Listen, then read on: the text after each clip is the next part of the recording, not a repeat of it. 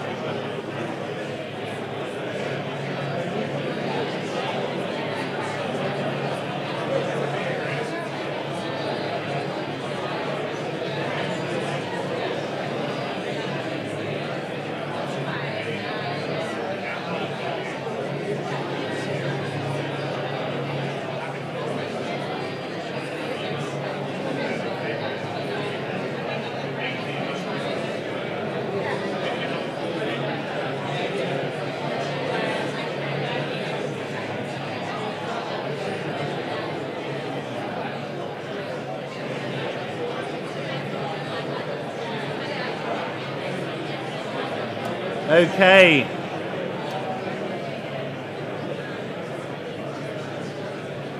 I think that's enough interaction for this sermon. I'd love to hear the answers that you came up with sometime. Well, in the passage that uh, Peter read for us a few moments ago from Matthew 24 and 25, we're still in that last piece of public teaching from Jesus recorded in Matthew's Gospel. It's the last of the five great discourses, often known as the Olivet Discourse, because, well, he gave it on the Mount of Olives, of course. And you might remember that it is, in one sense, a long answer to the inquiry made by the disciples back in verse 3 of chapter 24. Tell us, when will these things be? And what will be the sign of your coming and of the close of the age? Jesus began by answering the second half of their question, talking about false Christs, wars, natural disasters, persecution and betrayal, a great tribulation, and in the midst of it, the preaching of the gospel to all the nations. But now, in the verses Peter read for us, Jesus returns to the first part of the question. You want to know when? How long? What's the date? Well, no one knows the day and hour. Not the angels, who regularly announce God's purposes. Not even the Son, I don't know, but only the Father. You cannot know because no one knows, only the Father. I was once told uh, that a sure sign that you have a false teacher amongst you is that the person suggests they do know. So if you Google list of dates predicted for apocalyptic events, yeah, it was a slow day, you'll come up with a Wikipedia page. And everything, it seems, you can find on Wikipedia the wild, the woolly, and the wacky. And it's actually, if you go to that page, you'll find a table of claimants and their predictions through the centuries. And there's some interesting and surprising names on that list, and some who are not so surprising. Uh, those of you in second year won't be surprised that Joachim of Fiore is on that list, and Thomas Muntzer, and Melchior Hoffman. But there's also Hilary of Poitiers. He thought it would happen in 365. Martin Luther, he shot for no later than 1600. And John Wesley, he thought 1836. Clearly, even the great ones didn't pay enough attention to these words of Jesus either. No one can know, Jesus said. It might be in half an hour. It might be next week. It might be 500 years into the future. You don't know. You can't know. Now, as we've noticed a couple of times as we've worked our way through this gospel, Jesus never said anything just for the sake of it. Everything he said for a reason. And it was recorded for us for a reason too. So, why say this? Well, as this passage unfolds, Jesus will tell three parables the parable of the faithful or wicked servant, the parable of the ten virgins, and the parable uh, of the talents. And each of them highlights a different aspect of Jesus' one main point through these verses. Did you notice it? Be ready. Stay alert. Be prepared. Make the most of the opportunities you've been given in the meantime. Be ready. You might not know when it will happen, but you can certainly know that it will happen. So be ready. But before we look very briefly at those three parables, there are two other things Jesus wants us to know. First, it will happen when otherwise everything seems normal. When everything just seems to be normal. It's going to be just like it was leading up to the flood, you see. People were eating and drinking, we'd say wining and dining. People were married and being given in marriage. The ordinary patterns of everyday life were just going on as they always had. Sure, Noah had been preaching, but they weren't listening. There's that crackpot down the road who's always talking about the end of the world. Forget about him. And then Noah went into the ark, and the Lord shut him in, and the first drop of rain fell. And they were blissfully unaware until it was too late. They were swept away. It was an awful judgment, and they didn't know it was coming, and so it made no difference at all to the way they carried on their lives. They just kept doing what they'd always did.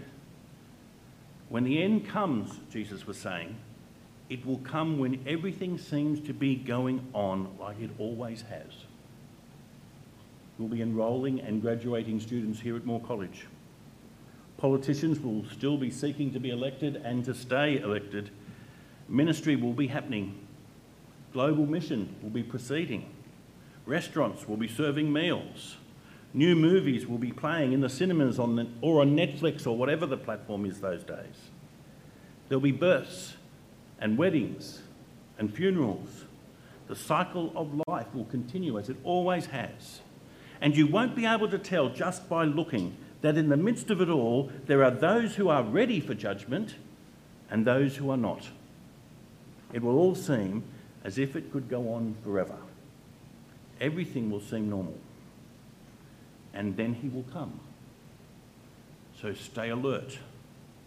You don't know what day your Lord will come. The second thing Jesus wants us to know as he leads into these three parables is that not knowing raises the stakes. Not knowing raises the stakes. If you knew when, then all you'd have to do is be in the right place at the right time doing the right thing.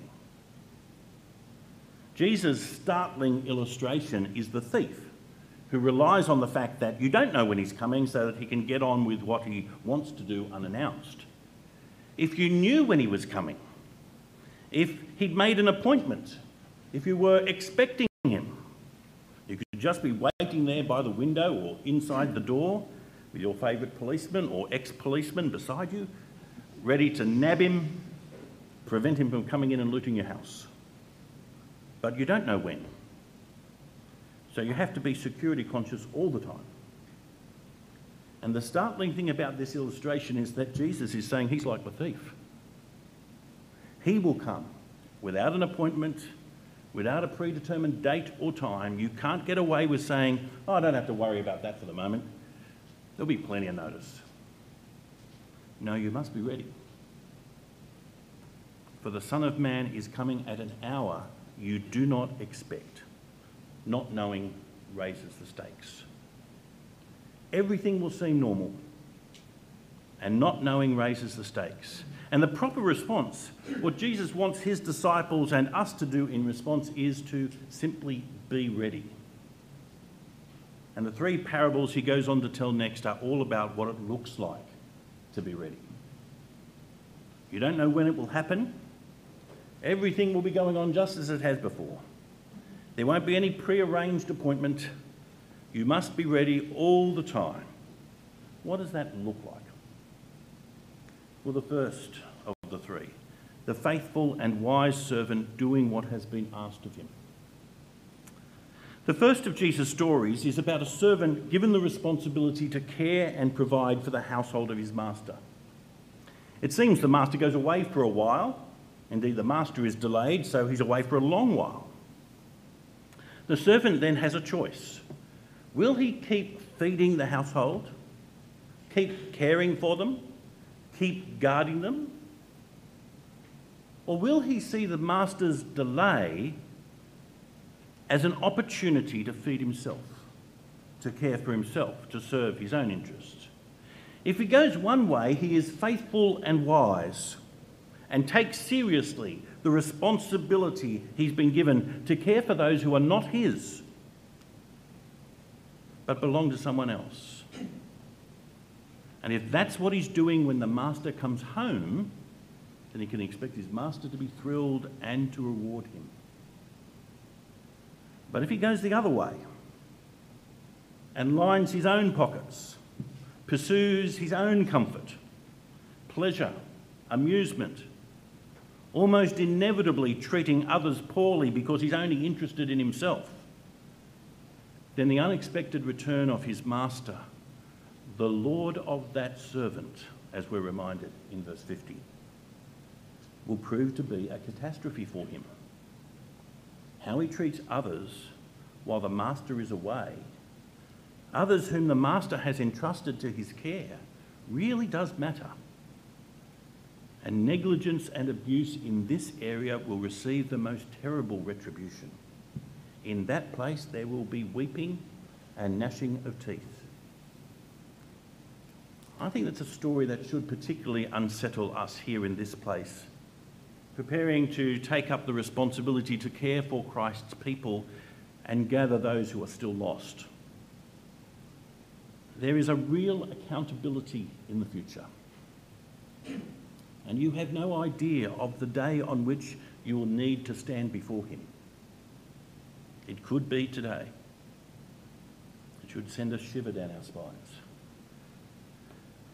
But I take it we should not uh, limit this to those who have responsibility for a Christian congregation or a Bible study group or some other form of ministry.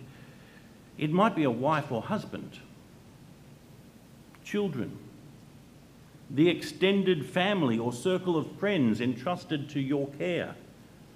They're not yours in the end, are they? They're His. How they are treated in the time until He returns matters to Him. And you don't know the hour your Lord will return. Now that adds a note of urgency, doesn't it? Jesus began this story in a slightly unusual way. Did you notice it? Who then is the faithful and wise servant? Pretty sure the first disciples were meant to hear the subtext. Is it you? And I'm confident it's been recorded for us just like this so that we can hear it too. Will you be the faithful servant, the faithful and wise servant, who's engaged in the sacrificial care of those entrusted to you on the day and at the hour the Lord returns? That's what it's like to be ready. The second story, the maidens prepared for a long wait. The second story Jesus tells is well known to us, and uh, Philip Kern very helpfully spent some time on it a couple of weeks ago. It was and is a familiar picture in the Middle East.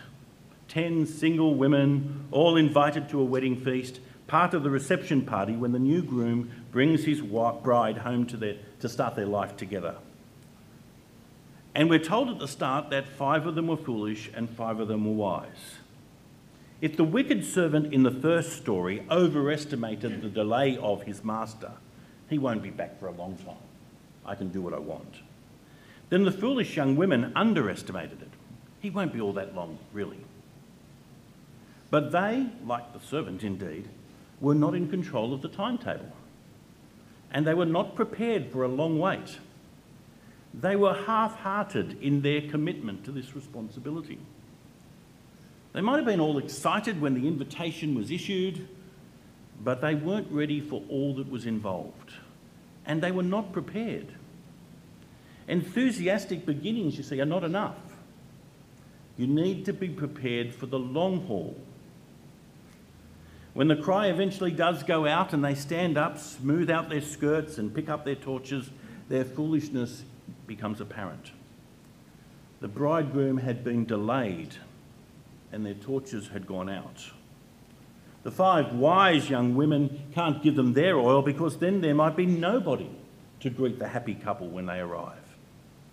And so their foolishness is exposed.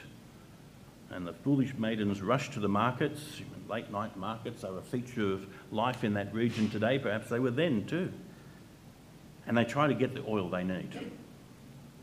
And here is the real tragedy in the story it seems they were able to get some oil. They buy their oil and relight their lamps and return to the scene of the feast. But by the time they get back, it's too late. And there is no way in.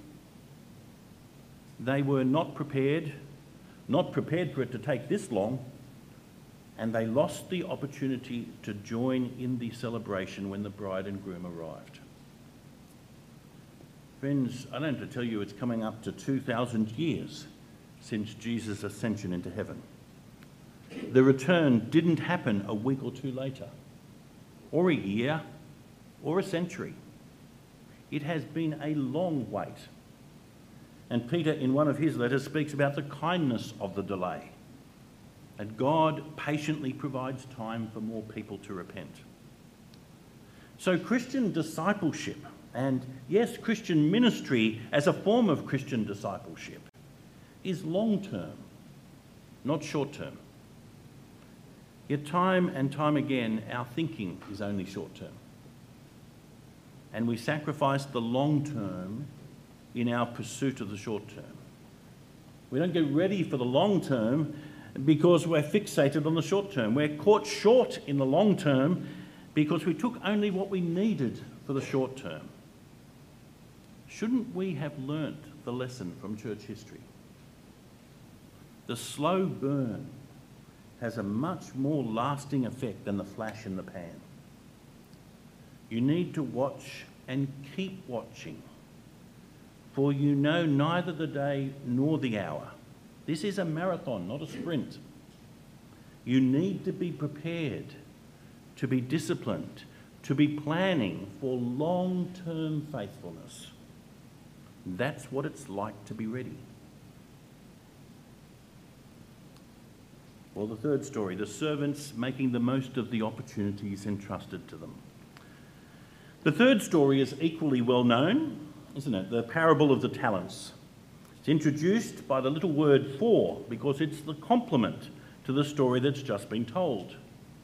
Three servants are entrusted with a ludicrously large amount of cash while their master goes away. The talent was the largest unit in Greek currency, most likely equivalent to around three quarters of a million dollars today. So the man entrusted with five talents was operating with about three and three quarter million Australian dollars in our, in our currency. And the man with two talents, about one and a half. And the man with one talent, 750,000. And the master is no fool. He knows the limits of each man, and so he gives to them according to their ability. These massive resources are placed in their hands. They become his partners in this enterprise. And we wait to see what they'll do with such an extraordinary amount of cash. Once again, we're told that the master was away for a long time, just as the groom was delayed in the second parable and the master was delayed in the first. The delay is itself an important part of each of the three stories, and there are so many links between each of these stories. It gives time for the servant to decide how he will treat those he, were, he was expected to care for. It gives time for the preparation of the wise maidens to expose the lack of preparation of the foolish ones. It gives time for the three servants to work with the capital base that each had been given. And when the master returns, at least two of his servants are overjoyed. You can almost taste their excitement as they take the master's investment back to him and show him how they've grown it. Well done, good and faithful servant, they hear. Both the servant with the five talents and the servant with the two talents hear the same thing. Because in both cases, they sought to maximise what was entrusted to them. But the focus of the parable is on the third servant, since he's the one who provides us with the warning. If the foolish maidens in the previous parable thought the task was too easy, well, get by with just that. We don't need any extra. We'll just take the torches. They would all be over and done quickly, and not too many resources were needed. Then the third servant in this parable considers the assignment too difficult. There's too much risk, it requires too much effort. And then there's the temperament of the master con- to consider. He's hard, he expects more than he has a right to expect. And what if I lost some of what he's given me to invest? So he digs a hole and buries the money. At least he'll have all of it to give back to make sure that the master gets his, his investment.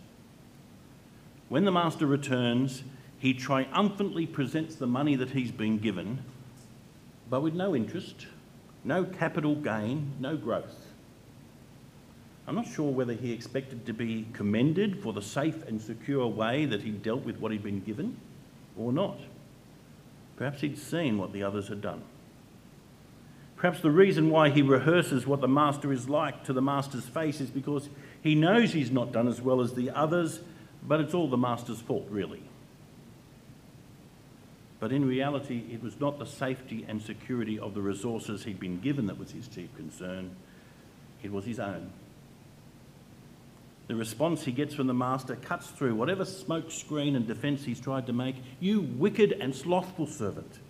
You knew, did you, that I reap where I have not sown and expect to gather where I have not scattered? And instead of being entrusted with even more responsibility as a reward for his diligence, what happens next is that this man has taken from him what he had and he's cast out.